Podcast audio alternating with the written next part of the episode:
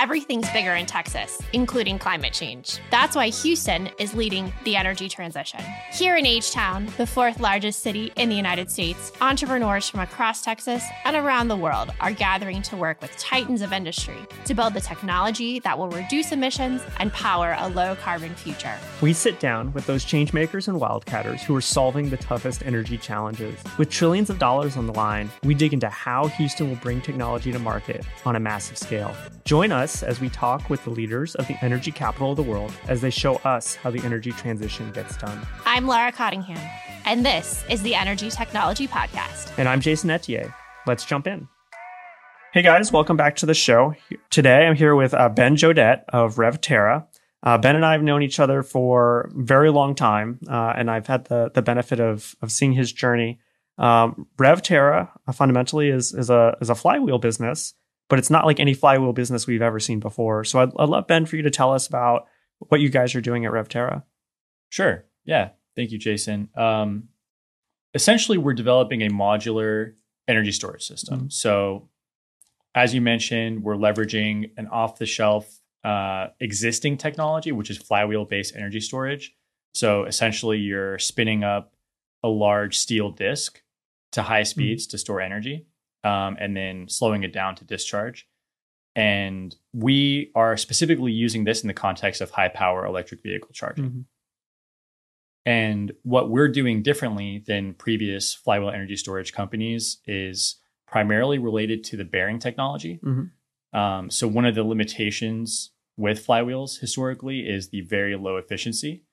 Um, and then there's some other limitations that I can get into later. But uh, essentially, we are re- uh, eliminating that particular obstacle with our bearing technology and making it so that flywheels can store energy just as efficiently as lithium ion batteries. Then we can leverage all of the inherent benefits of flywheel energy storage, which is long cycle life, um, high power density, and non-toxic byproducts. Mm. So you can make it out of recycled steel. You can recycle it at the end of the lifespan the system, so it has a pretty low environmental impact. Mm-hmm. And that would be compared to like batteries in the same application. Um, so it, you mentioned like there's a cycle life difference. Like, talk to me a little bit about some of the challenges we're seeing with current battery technology, where maybe this is a better fit. Yeah, I mean it. Uh, so it depends on the application. Mm. Um, I think electrochemical batteries are a really good fit, obviously, for mobile mm-hmm. applications like uh, electric vehicles, high energy density. Mm-hmm. Um, and you're not cycling it all the time. So you're cycling it maybe once every couple of days. That's like a charge discharge. Yeah, charge discharge okay. is one cycle. Um, so if you charge your car once every few days, the battery's going to last a very long time. Mm. If you have seven thousand cycles, um, but if you try now to use it in an application where you have to cycle it, charge and discharge five or 10 mm. Or 15 times per day, then you run into issues with the lifespan. Mm. And you may have to replace that battery a lot more frequently than you would in an application like um, mobile application. Mm-hmm. And so that's where it fits into electric vehicle charging specifically. And there's a couple of other applications um, that I can talk about, but essentially you have a battery that's stationary at the EV charging station that's charging the battery on the car. Mm. Um, so that battery that's stationary at the charging station has to cycle multiple times per day. Uh, and so that's an area where we see some limitations mm-hmm. with chemical, electrochemical batteries, some pretty strong limitations that we're trying to overcome with an electromechanical solution. Mm-hmm. Yeah, one, one of the things I've heard uh, that's different about the the charging infrastructure is um, like with the I guess gas stations today. The, the the current way we fill up and charge our cars, right? Like if you think about it that way, there's something like twenty to one gas stations per car or something like that, right? and you're looking at me like my number is like wrong. You said 20, 20, 20 gas stations 20 cars car? per okay 20 cars yeah, per yeah. gas station okay. in America. Yeah. And and and kind of the prediction is you're going to have like almost a 1 to 1 ratio of of cars to um, charging stations in the future in part because the charging takes longer. And in part because maybe you have a charging station at home, but like the the I guess the the, the way to describe it is like the duty cycle almost on EV charging is different because when you go to a gas station today it's it's a bad experience if you, if you have to wait in line or if you have to spend more than three minutes kind of getting your car filled up. Um, if you're constantly like having cars lined up to like to use uh, an EV charging station, like what what what kind of problems does that present for a charger? I guess. Well, yeah. So I mean, there's kind of backing up a little bit. So you Mm. have low power chargers, Okay. which people have at home. Okay. and those are relatively inexpensive. And if you have, you know, a garage, Mhm. then you can charge your car overnight. That's probably the most efficient way Mhm. for um, for that scenario. And then if you're taking a road trip or you're driving a significant distance or you don't have a garage where you can park your car and charge, then you're probably going to have to charge your car somewhere else. Mm, mhm, And in that scenario, you probably want a fast charger. mhm. Um, there may be cases where you could charge at work or something like that, but if you're on the go, then you would want a fast charger. And there's different levels of fast charging. Okay. So there's um, you know level two, level three. Level three can go range anywhere from, anywhere from 50 kilowatts to 350 kilowatts Mm, and 350 kilowatts is you know quite a bit of power. Um, if you had eight of those running at the same time, you'd be consuming about as much power as a one million square foot uh, building Okay. does. So you know it requires some infrastructure upgrades, and there's really yeah there's basically two ways to do it. Either you upgrade the infrastructure, so you get the utility company involved. You bring in additional distribution lines to supply Mhm. you know let's say you had 10 dc fast chargers that would be 3.5 megawatts mm, of power.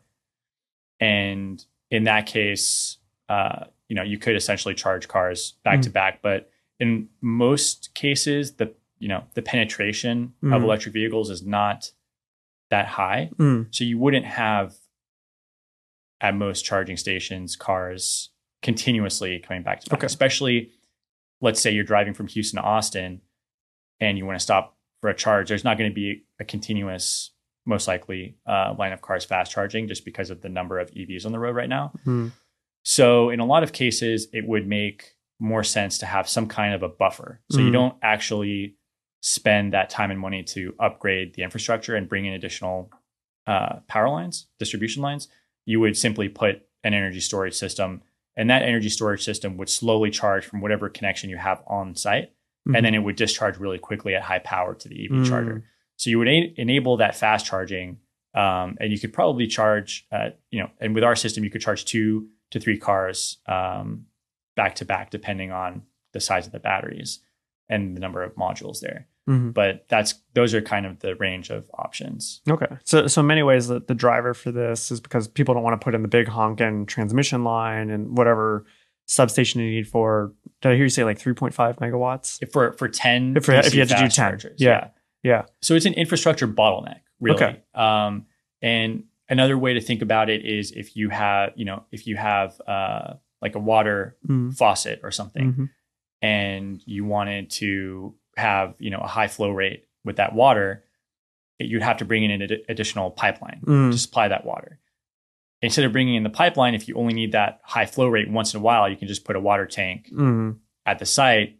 That water tank can accumulate from the very low uh, flow rate water, and then you could dump it really quickly whenever you need it. So that's the analogy. I think I had that slide in my pitch deck at one point. Oh, really? Because I was doing hybrid power. And it was the same thing Okay. for our Yeah, gas yeah. turbine um, because we needed to dump power really quick. And, so- Okay. and, and we That's went with something- ultra caps, right? Because we went with short discharge. We were dealing with like six second cycles. So for us, Oh, in our application, it, it, it made a lot of sense. And we were trying to deal with the fact that the gas turbine took half a minute to get where it needed to go in terms of running effectively. Um, and uh, ours was on a fully remote system or a fully uh, disconnected system. So all the Oh. like power management had to be done within our um, our gas turbine unit.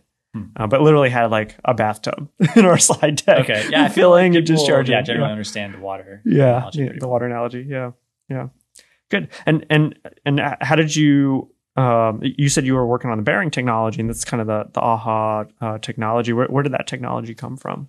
So it is related to some of the work uh, that I Hmm. was doing in grad school. So I was studying new superconducting materials Mhm. uh, during my PhD, and one of the core components of the bearing is uh, high temperature uh, superconducting materials. So, um, yeah, tangentially related to the work I was doing in grad school, and I developed it around that time and received, you know, got some IP on it later, um, Mhm. a few years later, and then was thinking about commercializing the bearing itself. Um, you know, the the magnetic bearing technology itself, but was really interested in energy storage and trying to enable a clean uh, enabler Mhm. of renewable power and electrification. So kinetic energy storage was just um, you know has a lot of inherent benefits, and I thought with the magnetic bearing we could overcome some of those limitations. Mhm. And and you you said a, a keyword there. It's a high temperature um, superconductor. It's not. Uh, let's break down what that actually means. Yeah, so a superconductor is a material that can conduct electricity with no resistance. Mhm. Um, so normally, metals like copper, um, you can use them to conduct electricity, but they have resistance because Mhm. the electrons are bouncing around. Mhm. Um, in a superconductor, when you cool them below a certain temperature, the electrons uh, pair up Mhm. together and they move through the material without bumping into um, the other atoms there. So it has some other interesting properties like Mhm. trapping magnetic fields. Um, and that trapping magnetic fields part of the equation is what we're leveraging Mm. in our system with the magnetic levitation. And high temperature is a relative term. So it's liquid nitrogen Mhm. Temperatures, but it's relative to liquid helium temperatures, which um, other superconductors had operated before the discovery of the high temperature Mhm. superconductor. So that's why they're called high temperature um, relative to the very low temperature. And and from like a cost basis, it's it's easier to get liquid nitrogen, or we, we know how to produce it even, right? As opposed to helium. I don't even know where I would get liquid helium. Uh, yeah, liquid helium um, is generally a byproduct of some other Okay. um, manufacturing Mhm. processes, and it's a very it's relatively limited Mhm. uh, quantity for research purposes. And and several years ago, there was kind of uh, a shortage Mhm. of liquid helium, so a lot of research labs were affected by that and tried to switch to what what are called cryogen free systems. So, but just to be clear, our system doesn't actually use liquid Okay. nitrogen. Okay. It uses um, something called a cryo cooler. So Okay.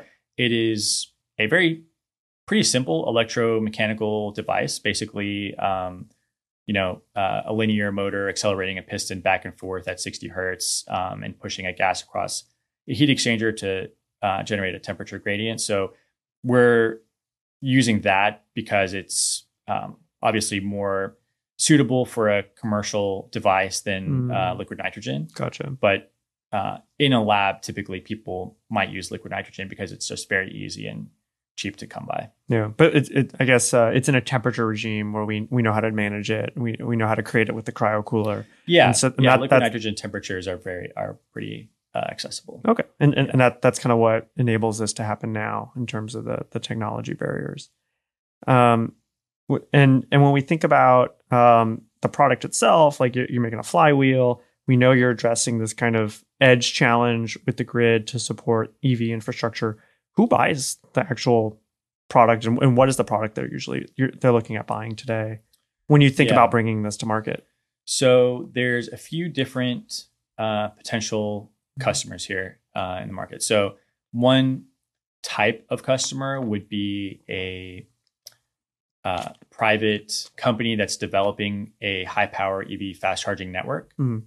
and that company might also have the hardware uh, or be a hardware developer of the actual fast charging hardware, but not have the energy storage part of it, and want to mitigate or reduce their time to install the chargers and their infrastructure costs. And it kind of depends if they're going to own and operate the charger themselves or um, if they're going to sell it to somebody else. So whoever is doing, whoever's ultimately paying for that cost of, uh, you know, installing and um, upgrading that Mhm. that infrastructure would probably be the customer. So yeah, EV fast charging network developers, and that could also be utility companies. So there's some utility companies that are actually developing fast charging networks, Hmm.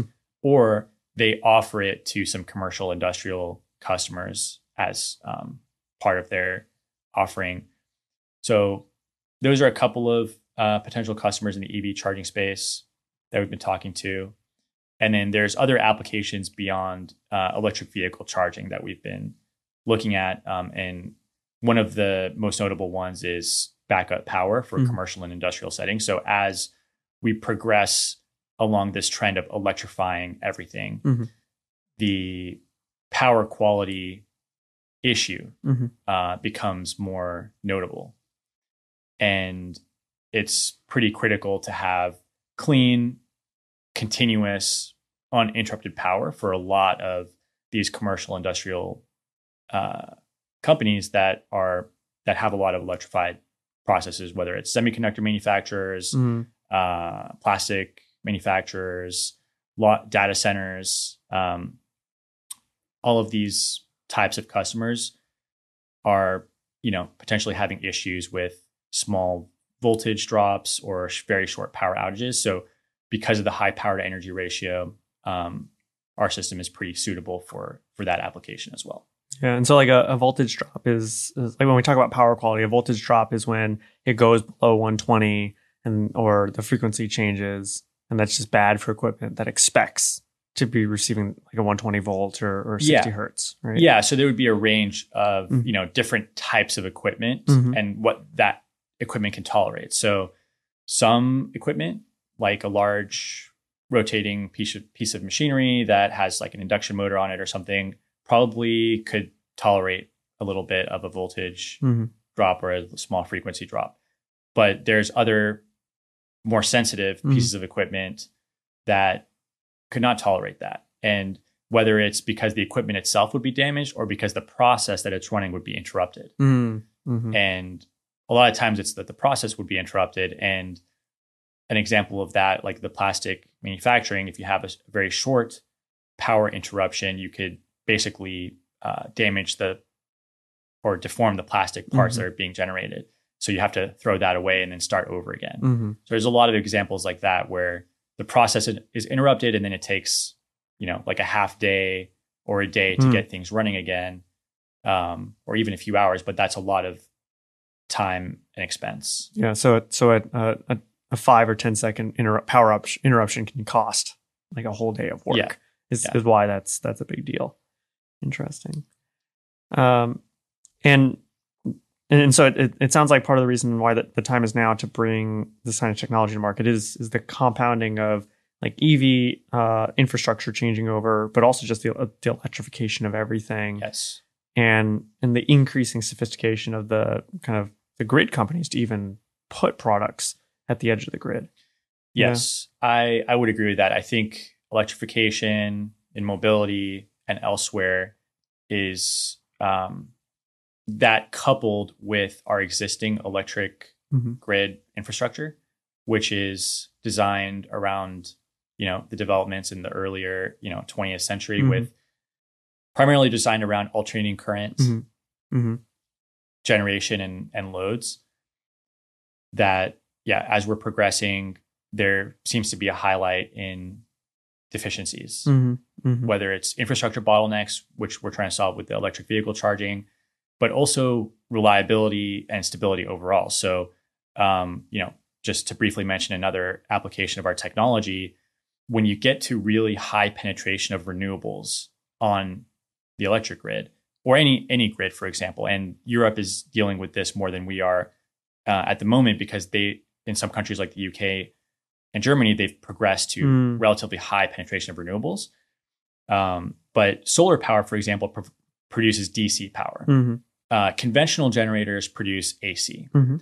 And with conventional generators, not only do they produce AC power, but they have a physical um, inertia to them. So Mhm. they you have these large rotors that are spinning at 60 hertz, producing power.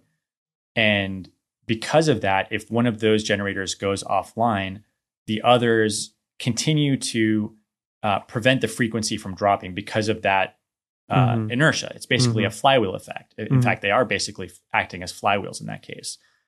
When we go to solar power with with DC, that's uh, called an asynchronous Mhm. power supply. So they don't have that inertia aspect to them, although you can uh, synthetically generate it with lithium ion batteries or other electrochemical energy storage with a virtual intermediary. It requires a lot of power electronics. Um, kind of unclear how it works at 100% uh, Mm. renewables penetration. So, um, yeah, basically, when you get to higher renewables penetration, you have this issue with grid stability. So, one of the things that uh, we're really interested in is potentially enabling fully renewables powered grids with the same type of stability and inertia that has existed in conventional grids. Because, I mean, the stability of our electric grid is ultimately probably one of the most important things um, in our society. Yeah. I, I guess um, one of the things I remember this is me pretending to remember electrical engineering. yeah, we, we, you know, you, you have your rotating mass, and that, that creates your little frequency at your 60 Mhm. hertz. And I remember we, we started to hook up uh, an inverter system, and that would also generate like 60 hertz. Mhm. And I kept one, uh, and, and it was a load following kind of inverter. And I would look at it, and it would kind of need a reference signal to like Yeah. know what to be at. Right. And if it didn't have the reference signal, it just it would it would just kind of fall over and go, I don't know what the frequency is. No power.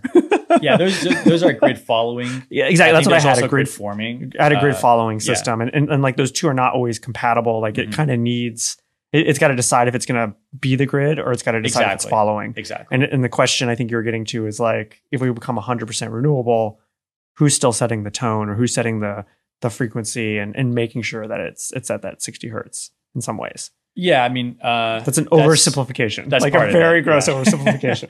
that's yeah, that's that's part of it. Yeah, interesting. Um, or uh, so I think uh, uh, you know you were um you were born you know, were you born and raised here in Houston? I know you went to school like you're I like a triple threat in Houston from an education standpoint. in uh, New Orleans. okay, yeah, and uh, moved here when I was one. okay. So We'll pretty much, uh, I guess you could say I'm from Houston. And Yeah. then, uh, yeah, I except for undergrad, which I did in Atlanta, Mm, um, I did you know high school and grad school in in Houston and all that. mm. Um, and then yeah, postdoc in New Mexico, and then back in Houston to start the company. hmm What did did you always know you'd be an entrepreneur? No, Yeah. um, actually, yeah, that is, I think secretly, hmm I wanted to be Mhm. an entrepreneur. Um, but in a way, I think PhD program is kind of an entrepreneurship type of experience. So I, well, I guess what I mean is I didn't realize it at the time, not Yeah. secretly. Um, I didn't realize it at the time, but that was my main interest is developing something new hmm uh, from scratch and seeing it into uh, development. hmm In in the lab, you don't quite see something to into a commercial product, but you kind of do the first half of it, which is you find a fundamental problem hmm and you come up with a solution to it, or you try you Mhm. you uh, research the problem and and you solve it to some degree, and you push the boundary of knowledge a little bit. But some of the skills are quite transferable. So the grant writing, uh, research proposals, you essentially have to pitch to your uh, thesis committee, Mhm. funding agencies, and all of that. Um, so yeah, I, I really enjoyed that aspect of it. And once I kind of heard about or realized this whole thing about entrepreneurship, which I didn't really know a lot about during grad school, it seemed uh, really exciting. Mm. So And I think here in Houston, like a, a lot of your peers who are in grad school have chosen not to make that leap, or they've or or or they haven't seen that that path. Is that a like a knowledge question? Like it seems like you were introduced to entrepreneurship as a path, and you said, "Oh, I could do this." Right? When did that? I don't think, yeah, I don't think I was actually, because a lot of times, and I think this is probably a little bit different now. There does seem to be more, and I see schools like Rice, for example, have programs specifically to try to give exposure to grad students Mhm. to entrepreneurship and maybe even fund some students to start companies and all that. For me, I didn't necessarily know about that Mhm. but I kind of stumbled across it during the development of some IP around the bearing technology. Um, but yeah, I would say to the extent possible, Mhm. having that knowledge would at least give people the, ch- the choice to pursue this or that. Um, and having some kind of funding opportunity helps a lot with the STTR programs in, in particular, I think are extremely beneficial because if you're a grad student, you can actually submit an STTR proposal with your PI, your, your professor.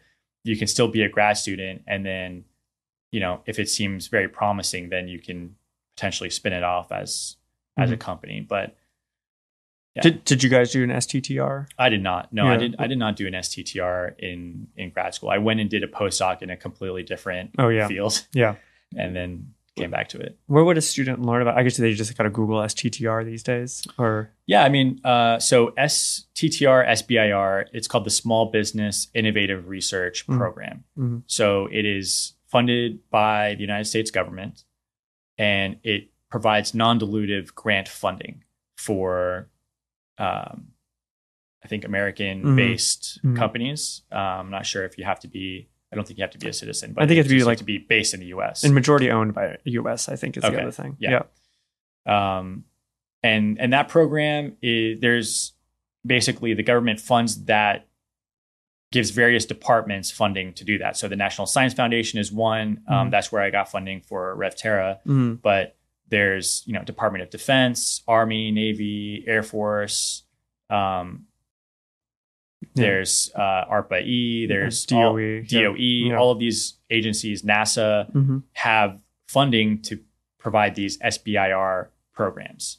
Um, and really, anybody can submit Mhm. a proposal if you if you put together a team. Um, you know, if you don't have somebody technical on your team, then it's probably a good idea to pair up with a university. If you, you know, if you've seen a patent or something that that they have, and you want to try to transition it to a real world application, that's a that's a pretty good way to do it. Gotcha. And and when you decided to start a company, you decided to stay here in Houston. Yes. Well, um, yeah, pretty much. I because I was in New Mexico for my postdoc, Mm-hmm. and then I did a postdoc at Rice, and around that time uh, was when I started thinking about starting the company. And I thought, um, so I was in Houston, but Houston just seemed like the perfect place Mhm. for an energy transition company that's building really large hardware Yeah. um, because Yeah. of the existing infrastructure here with the oil and gas industry. Yeah. So tell us a little more about kind of the resources you see here in Houston that that helped you make that decision. Right. So I guess you could split that into kind of like startup Mhm. resources and manufacturing resources. I think from the manufacturing point of view, there's a ton of machine shops, uh, engineers, mechanical engineers, machinists, all of that. So from the point of view of actually building the hardware and, and having the know-how um, around here to to deal with that, then you know there's plenty of that here in Mhm. Houston. From the startup ecosystem point of view, I think when I started the company, there was uh, a few options around Mhm. here. So there was Houston Technology Center. Um, then that became Houston Exponential, and there was Station Houston, and Mhm. I think that was that was basically it was- around we- that time. We probably met at Houston Technology did. Center. Uh, We uh, yes, we I think we met at Houston Technology Center, and then we also met at Station Houston, having um, like a preliminary early early Yeah. stage energy bar Yep. brainstorming session. Yep. Yep. Um, but yeah, I think now it. I mean, there's obviously more resources, but um, yeah, I think at the time there were a couple of uh, a couple of options, and through Houston Technology Center, um, I got like a 25k Hmm. um, investment from the McNair Foundation, and Hmm. that allowed me to build a small benchtop demo system and and progress it Mm-mm. I from there. did we not realize that's where that, that benchtop unit came from. It's funny how um, yeah you got to piece together the different funding sources Yeah. to to kind of move the technical ball forward. Yes, yeah, exactly. Interesting. I, I recall in the early days, you were renting space from a church Yes. to build this well thing. that's yeah so right? i was i was renting um yeah i I was renting space from a place called uh, Fruition Technology Labs, Okay. and they moved to another building in North Houston, Mhm. and uh, to join up with another accelerator that was forming up there. That building, uh, that accelerator, kind of left. Hmm. So the building was then purchased by the church, um, but they were very friendly landlords, uh, and they were very flexible. Mhm. So I had uh, essentially a lab on the second or yeah third floor, and um, there were some uh, you know AC issues at the time, but Yeah. um, I think it was it was all fine, and I was able to yeah build up the the demo. yeah. Um, that was actually that I got NSF funding and built the the one kilowatt prototype Mm. there too. Interesting. One of the things that um is, is fun sometimes is like that there are pitch events around town Mhm. that like just didn't used to happen before. And so like these guys at, at Digital Wildcatters hosted one at um, the Heights like Okay. two weeks ago, and I saw you know a bunch of entrepreneurs I, I had met previously, but like that's that's not something that existed very consistently um, previously, and and I think it's it kind of speaks to a vibrant and growing ecosystem here, um, and uh, I think it's um, it kind of shows that the, the you know the innovation community is evolving where um, maybe it wasn't before, and so like you know what maybe one of these hidden gems was like that that prize program that that you got that first investment from. Is that still something that people should apply to? or- That no longer Okay. exists. And Yeah. so that was attached to HTC That was kind of attached to HTC. Yeah. Um, So yeah, I mean, I think ha- you know we don't have that many programs Mm-hmm. like that in Houston. Um, I think there's uh, maybe one at the moment, but having more programs where it's an accelerator, um, but you get some type of investment into Mhm. the company as part of the accelerator, I think can be pretty helpful. It's kind of like the Y Combinator Mm, model where it sets some kind of evaluation mhm. on your company. You get some seed funding to maybe work on the company full time or or at least part time Mhm. And build that initial thing, Mhm. proof of concept, demo. Maybe it's an app, whatever it is. Um, and if it's you or it gives you the resources to like bring somebody on else Mhm. on board. But I think that first stage is pretty hard for a lot of people. Um, you know, myself included. Yeah. It's like getting across that gap. Yeah. Um, and so that, that kind of points to gaps in our ecosystem. So it sounds like having more like accelerator plus prize programs is one where like there needs to be something put in there. Yeah, I, I wouldn't even call it a prize. It's kind of like an investment. Investment, So, okay. um, and so the accelerator gets skin in the game, Mm-hmm. and the entrepreneur gets uh, some seed funding. It attracts even more, Mhm. I would say, uh, entrepreneurs, Mhm. um, high caliber entrepreneurs to apply for those types of programs. But obviously, yeah, it requires more funding on the accelerator side to be able to do that. Um, but that is one thing that I think Houston could benefit a lot from. Mm-hmm. Mm-hmm. Yeah, like a, uh, an accelerator. Yeah. Um, when you think about, uh, you know, getting technology to market, do you have a, a sense of how things like the the Inflation Reduction Act is is like driving like demand from strategic partners um, for you guys? Yeah, I mean, I think there's a lot of movement because of that Mhm. Inflation Reduction Act. It's definitely um, like a full time role to Mhm. understand Mhm. it and implement, um, you know, develop towards uh, taking advantage of the Inflation Reduction Act, and a lot of the um, a lot of it is also you know geared towards companies that have uh, like a commercially available product and all Mhm. that but definitely there's a lot of additional interest in the space because of the inflation reduction Mhm. act just generally Mm-hmm. uh, speaking and that i think has helped us as well Yeah, and and um, does that influence the way you think about building out building product, or is that something where you you're going to Um, tackle it? Not not really Yeah. i think you should develop a technology or a product to be able to um, kind of compete or be successful without Mhm.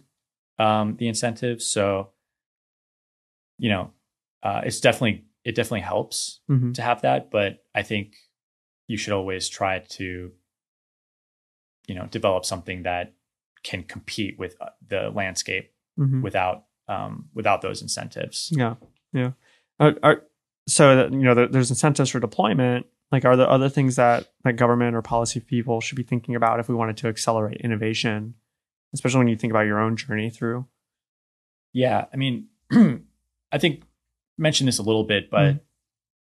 the valley of death Mm. is pretty difficult for um, entrepreneurs and for transitioning technologies, whether it's like from small scale to large scale or lab to commercial. Yeah, so tell us tell us about what you Yeah. mean by the valley of death.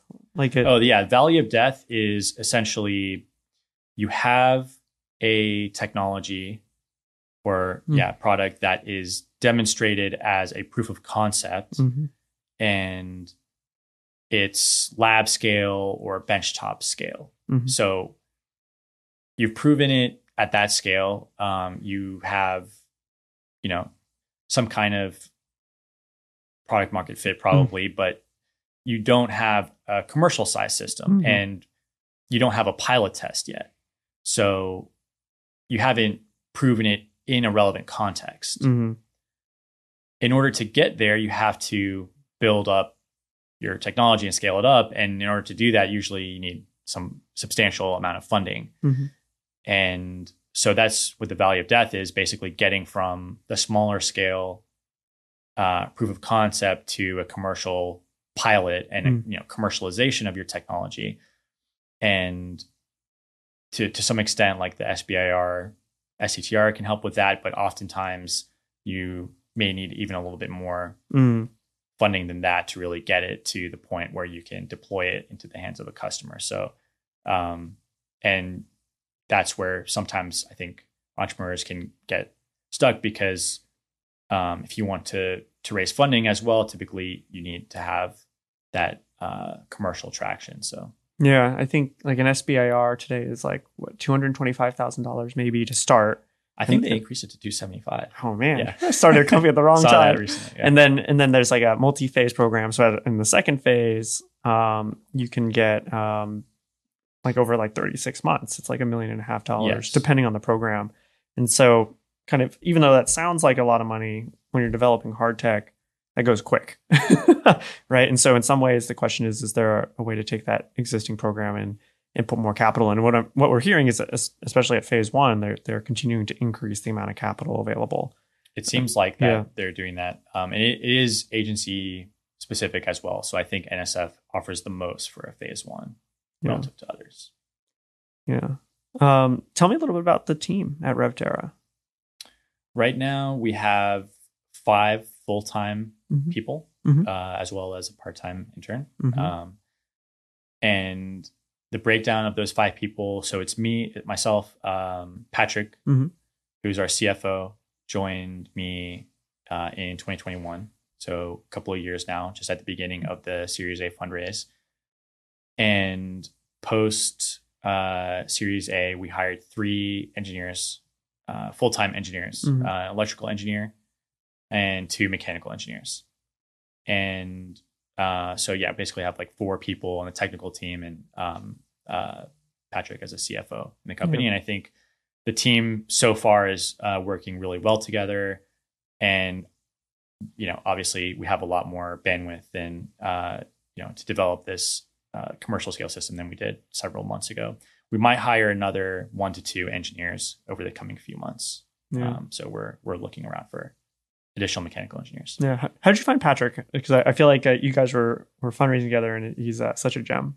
Yes, Patrick is is awesome. So we we met through a mutual friend that we have both known, Hmm. uh, you know, for a very long time. And I was talking to this friend about, you know, I'm looking to hire uh, to bring somebody on board to help with the fundraise, and uh, yeah, he was like, "Hey, I know this guy uh, is at Rice," and so uh, we connected and and started uh, chatting. And um, Patrick, you know, was uh, pretty interested in in what what I was doing. So, um, yeah, decided to to join the the effort, Mhm. and uh, I think we've worked pretty well together, and um, he's added uh, tremendously to the team. So Yeah, he's uh, you know he's a trooper because he, he jumped in with like two feet and did Yeah. all the accelerators with you. yes, yeah, What- we yeah. Oh, just on, No, like what, what accelerators? accelerators did you guys do end up doing together? Well, uh, we did two actually accelerators Mm-hmm. last year. One and one of them is still ongoing. So Okay. one was uh, Black and Veatch Okay, had an accelerator program called Ignite X. Mhm. tell me about Black and Veatch because I don't know them as a brand. Yeah. So Black and Veatch is a large EPC, Mhm. uh, engineering, procurement, construction Mhm. firm. And they have a lot of experience historically in electric infrastructure, Mhm. uh, power infrastructure projects, large Mhm. projects. And they did a lot of work uh, with Tesla on the superchargers as well. And um, so that was really uh, exciting because we got to, you know, participate and, and learn from the EPC on what uh, to kind of better our understanding of what our installations might Mhm. look like. And uh, we have kind of an ongoing uh, relationship with them even after the accelerator has ended. Mhm. And then um, the other accelerator what is the 35 Mules Mhm. accelerator program. So 35 Mules is an accelerator um, hosted by Florida Power and Light, Mhm. Nextera. Um, so Florida Power and Light is uh, part of Nextera um, utility company. It's a regulated utility based in Florida, and they have this accelerator program where it's on site. So it's a full time. At least one person has to be full time on site, and you get to um, basically be connected with folks in various departments Mhm. um, within Nextera, and uh, you get to test your value proposition with Mhm. engineers, um, you know, business development people. Basically, they find who you need to talk to within the utility company, um, and they they work really hard to to make those connections and follow up meetings. Um, and you also get 100k in non-dilutive Mm. grant funding, Mm. which is critically helpful for companies. Um, yeah. so I would I would say that's probably um, those those two programs were very uh, impactful. So something that's changed since when I was doing my business is like that that the, these corporate accelerators exist where there is a non-dilutive component, but in some ways, your the acceleration is not to accelerate the business so you can pitch and raise money from angels. The accelerator is so you can get to a product market fit internally, and and they they kind of have a advanced seat at the table with making sure their needs are met. Is that is that a fair statement? on the corp- Yeah. corporate based Yeah. accelerator programs. Um, yeah, I mean, I would say uh, that's that's fair. Like they would like to have, um, you know, be the first to, um, I guess, be part of Mhm. these new technologies, and it's mutually beneficial. Yeah, so of course. they get um, exposure. The company gets exposure to these, I guess, you know, Mhm. cutting edge new new technologies, new products, Mhm.